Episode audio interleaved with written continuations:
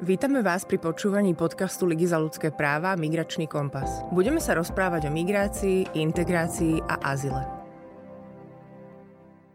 Dobrý deň, počúvate Migračný kompas, podcast Ligy za ľudské práva. Moje meno je Sofia Martinková a mojim dnešným hostom je Georgi Markov. Budeme sa rozprávať o LGBTQ plus utečencoch z Ukrajiny a čomu musia čeliť nielen pri prekračovaní hraníc, ale aj v krajine, v ktorej zostanú. Upozorňujem, že tento podcast bude v angličtine.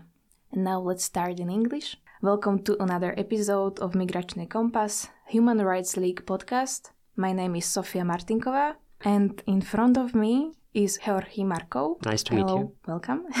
Jerry is a member of a gender stream organization uh, that helps LGBTQ plus Ukrainian people cross borders and they also run refugee shelters. Yeah. Here he happens to be the first transgender person who legally crossed the border since Russia invaded Ukraine and then he joined the gender stream to help LGBTQ plus Ukrainian people. So Jerry, let's imagine this situation what usually happens at the border when a transgender person with a male mark in their papers shows up?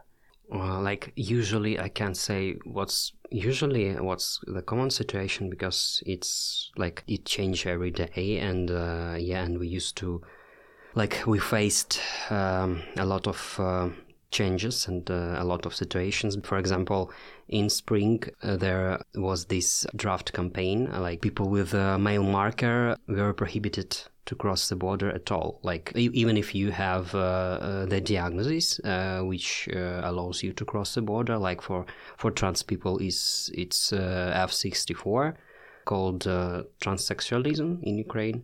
So yeah, this diagnosis led us to not enlist. Mm-hmm. Say like that. And how do the officers react when such situation occurs? Do they have like some steps they have to follow, or it just depends on the individual officer? As for me, it was uh, really quick because it was um, early. It was second of March, and uh, I guess uh, nobody knew what to do.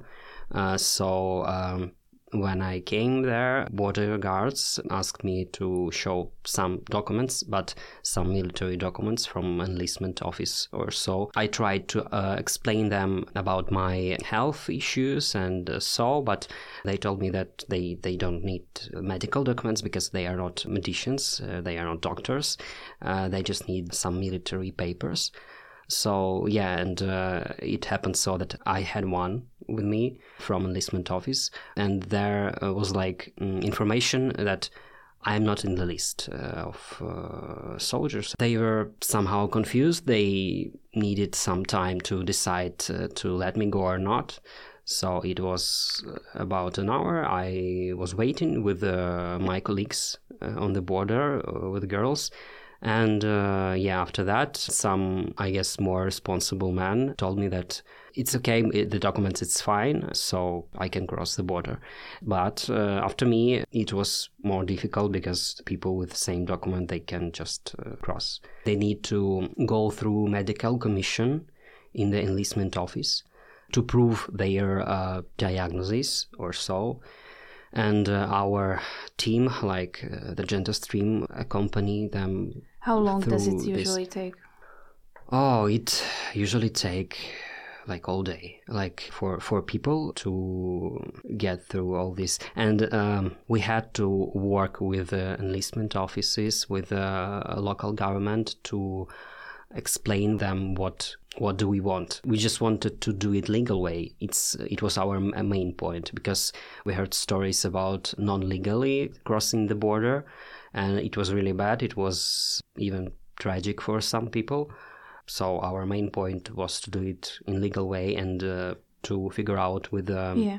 with all officials yeah. how to do it. Yeah, in one discussion you said that the, the gender stream is currently the only organization that does it legally. Yeah, we because we uh, developed and implemented the instruction for organizations and for for us, mm-hmm. like personally, how to cross the border uh, with uh, all needed mm-hmm. documents. But now the situation is uh, like that. Uh, the people, some people are waiting because they have the male marker, but it it can be just gay man or mm-hmm. or something like uh, they are stuck in Ukraine because even if they uh, have the documents uh, about their mental uh, state, which allows them to cross the border. The president order prohibit uh, them to to cross uh, because all the men of the um, of this age of enlistment age should uh, stay in the country, mm-hmm. and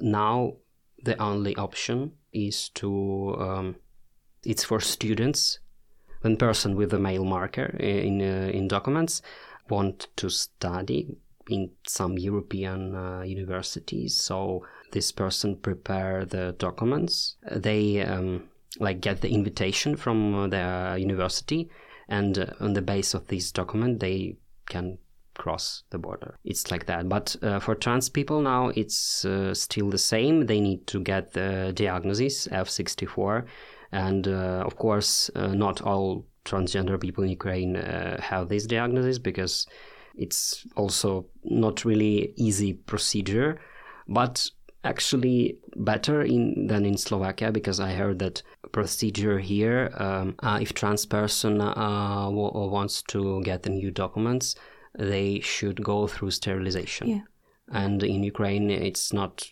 like we don't have it. We have a, a new procedure since 2016. Uh, there's no uh, necessary uh, surgery for trans mm-hmm. people. So when you were crossing, it was not really uh, difficult for you. For Compare, me, compared to for me, yeah, for me, it's it was super easy compared to all uh, mm-hmm. people who were after me because uh, I guess it was really early. It mm-hmm. was like on 20, uh, 24th uh, full invasion started and uh, i crossed uh, the border on 2nd of uh, mm-hmm. march so um, and when you were leaving were you like afraid that you would would not be able to leave uh, we we decided to try um, because we need some people on the other side of the border to help lgbt community to cross and to find housing, uh, humanitarian aid, and all this stuff. So me and my colleague we crossed the border and uh, we came to Košice and we established uh, first shelter there. It was like like the place. It was a kindergarten, like actually private kindergarten, and uh, it was like floor mattresses and mm-hmm. so so people can sleep and uh, rest and uh, yeah we provided them with uh, humanitarian aids, with food, with all necessary. So you knew people from gender stream before, and uh, then you joined them. Yeah, yeah. I like GenderStream uh, was founded in 2015 in Dnipro, and it used to be a local organization. And um, sometimes I uh, joined their projects. I just like like, like a local activist. I know the head of their organization, uh, Olya Polyakova, uh, like for a long time, really, because Dnipro it's a big city, but um, I used to be a journalist, so I have a lot of connections and uh, Ola mm, really Ola, Ola is great. Ola was doing a lot uh, in uh, the field of feministic and uh, LGBTQI movement uh, in Dnipro. So, and I, you plan to return to journalism? I uh, left my job in the beginning of this year because.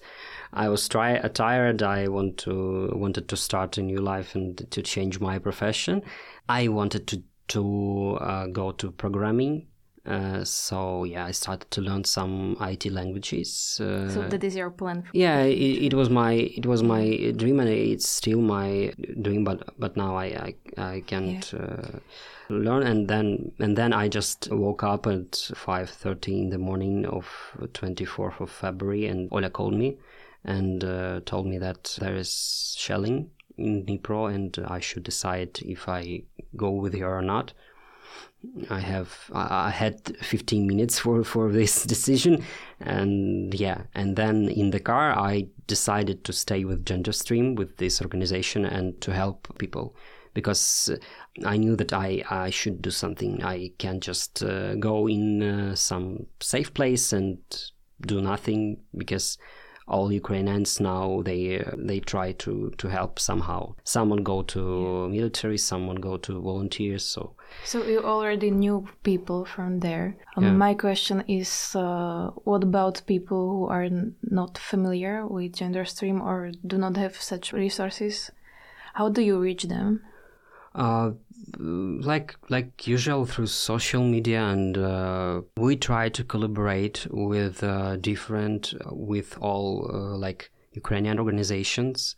Uh, and uh, yeah we pass the information. We are like we consolidate all our forces to to help people. So for example uh, if we um, get the um, request from people who uh, needs like financial help or so if we don't have the money we can uh, pass it uh, to other organizations. We work all together but some organizations in ukraine they uh, like for example kiev pride they uh, work in um, with uh, ukrainians who decided to stay in ukraine.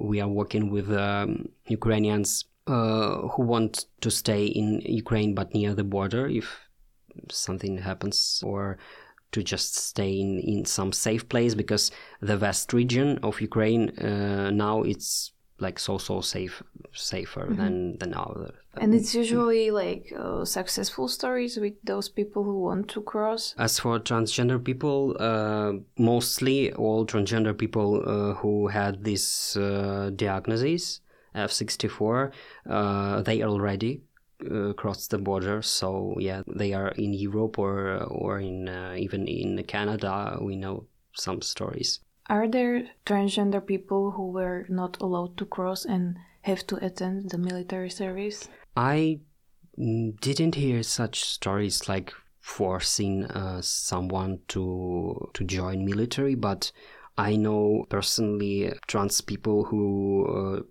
decided to join the military. It was their like decision. And uh, yeah and they uh, served. And now we um, we are friends with um, community of lgbt military. We also get a lot of requests from them. It's like it can be uh, food water or some technical needs. And uh, what about their medicine yeah, sure. In medicine, uh, it's a big issue uh, for for trans people and for uh, for military uh, also. And uh, yeah, we already helped them a lot, but we still need uh, funding for that because we don't have like we still don't have constant funding. We have to search money for for for that part. For that part, you know, it's like the separate uh, fundings, and we are working this way. So it's it's hard to to, to help uh, everyone. But yeah, so, but they're in your experience, they are not forced to attend. Um, they are not really forced, but I heard some stories about uh, when uh, when uh, this all started, uh, and uh, our persons with the mail marker were in a shelter in Uzhgorod. They they told us that soldiers walking uh, like through the city and uh, searching for some man to invite them to medical commission or so.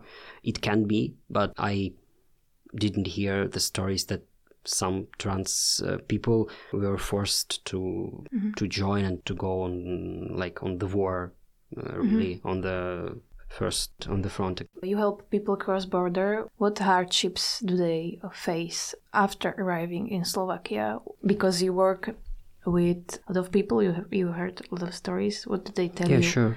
What are the most usual hardships they face in Slovakia? I guess it's usual for all refugees, but uh, sometimes it's uh, specific needs, of course, because uh, uh we used to uh, explain people why LGBT community need separate space, because people really don't understand why? it. Uh, because, for example, trans people and people who look like in in a common way for people with high level of homophobia or transphobia or so it's dangerous for them to be in the space of uh, all the people you know and also we have some specific needs like hormonal treatment and uh, is it hard something. to get it in slovakia for them? Yeah, it's hard uh, for all the Europe now to uh, manage all these deliveries because every country has its own rules, and uh, for example, we get requests from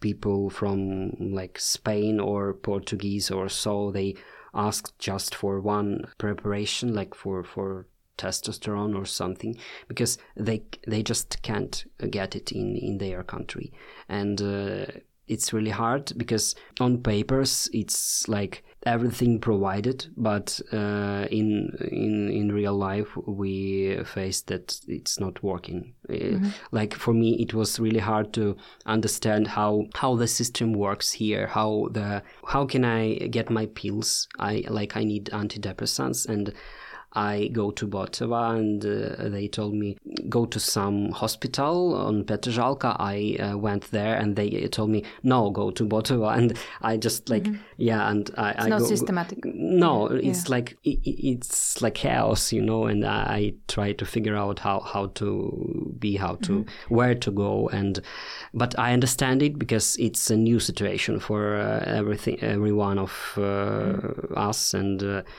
yeah, I can I can understand it, and that's why now we are working on integration of, of people who came here, LGBT people who came here with uh, UNHCR, with uh, Slovakian organizations, uh, we try to figure out how to build a long-term strategy for for people who decided to stay here. In what ways, for example? For example, in, in providing medical help, medical treatment, how to how to find friendly doctors, for example, for uh, LGBT people, because it's important. Uh, we can't just uh, go like I'm uh, I, am the man with with a beard and, and I, I can't just go to a gynecologist and uh, say hi i need your services because yeah because i'm a trans man and uh, yeah it's it's difficult but i i believe we, we we can do it because we have no choice we have to mm-hmm. to live somehow I, I can't go back to mm-hmm. Ukraine because, for example, our girls they can just go to Ukraine. They uh, decided to go for a month or so, like for weeks, maybe uh, to our Ukrainian Ukrainian doctors because they already uh, know them, yeah, and they mm-hmm. can uh, just go to Ukraine and then come back. And but you you can't. I can't, yeah, because I, I won't come back but and, and I have my my girlfriend here, my my family, my dog. my but like you have the diagnosis for. I have diagnosis, but they they won't let me. It will it it will be hard for me to because I would have to go through medical commission again, and uh, I really I don't want it really because I know that it's not really easy procedure for uh, mental health and for you know when you compare the situation before Russian invasion in Ukraine for LGBTQ plus people, was it better for them then than it is now in Slovakia? I don't know really if it's really uh, different, uh, but uh, the first uh, what I noticed is uh, that I can uh, go on the streets with my rainbow T-shirt and no one, and I, I, like I won't be afraid to be beaten like in Slovakia. It's easy to to feel safe here. but yeah, I met some people with prejudice, of course, like in Ukraine. Uh, and do like, you see some difference between uh, East and West? Like in Bratislava, I imagine it's different than in Košice. Maybe in Bratislava it's more easier to to know people to get com- like communications and uh, to find some services you need so yeah it's like it's a capital so it's easy to uh, to do it here um, but in Košice, it was like, you know, the main point for us uh, that there is no explosion and bombing and all this stuff. So it's it's okay for uh, to to live somewhere safe and uh, all these problems uh, that we faced like lgbt community i believe that we can solve it we just need more time and more support and the people you now shelter, uh, do they want to go back to Ukraine afterwards, or stay here, or go somewhere? You know, it's really individual because uh, someone uh, already came back. Maybe you heard that a lot of Ukrainians really come back. But uh, for example, in July, we took in uh, three new families, LGBT families. They came to us, to our shelter. So it's still like we can't say that the war is on pause or something because it's going on and it won't end uh, soon. It's for sure. People still coming someone wants to stay in Bratislava in Slovakia because it's nice here and it's, it's not so like uh, I used to say that uh, Ukraine it's not really lucky with uh, neighbors, but uh, when uh, we had this decision of choosing the country, uh, we choose Slovakia because it's like from all of our neighbors, it's more more tolerant, like not so pro-Russian, you know. Like we have Poland, but Poland famous for their LGBT free zones and uh, all this stuff. So it's not safe to be there. And uh, other countries, uh, they somehow pro-Russian. They have like, for example. Mm-hmm. Hungary and uh, so yeah we decided to go to Slovakia and, and I I guess it's our lucky choice because it's really nice here and and some someone uh, just go farther in Europe mm-hmm. to Germany or to farther. Yeah, in one discussion you said that GenderStream prepared some instruction for transgender people who are crossing borders, so it can be easier for them. Uh, in what ways the experience can um, better? Uh, you know, uh, we had this situation uh, when no one un- understand what to do with the crossing the border. So we need to create some structure, some like main points, some procedure to for people, and uh, we accompanied these people through enlistment offices because when people just came to enlistment offices, like trans people, for them it, it can be difficult because of their mental state, because of high level of homophobia and transphobia. So yeah, that my colleagues they go with them and they have like more resources to explain these people how to treat these persons and how to let them how do, do they, it. How do they react to, to this? Are they open? It was something. Uh, Sometimes it was funny because they told our girls, uh, like my colleagues, our girls, they told them that what do you, what are you doing with this freaks or so, like you know, uh, because they they really uh, didn't understand why some nice women, in their opinion, like have in common with the trans people or something, you know. But not everyone, of course. It's mm-hmm. like it's it's individual, you know. Yeah. Like we had um, this psychiatrist, and he helped us a lot in Uzhgorod because he was just a good person you know. He he was just trying to help. He just understand uh, that like it's all people no matter what are they like trans or cis or something they yeah. they just need help and they they just want to be in the safe place. And what about the gay men who decide to stay in army do they face some kind of discrimination yeah, it, it, it also depends, you know, because we have this person, Viktor Pilipenko. He is the first open gay in uh, the army. Uh, he came out not so long time ago.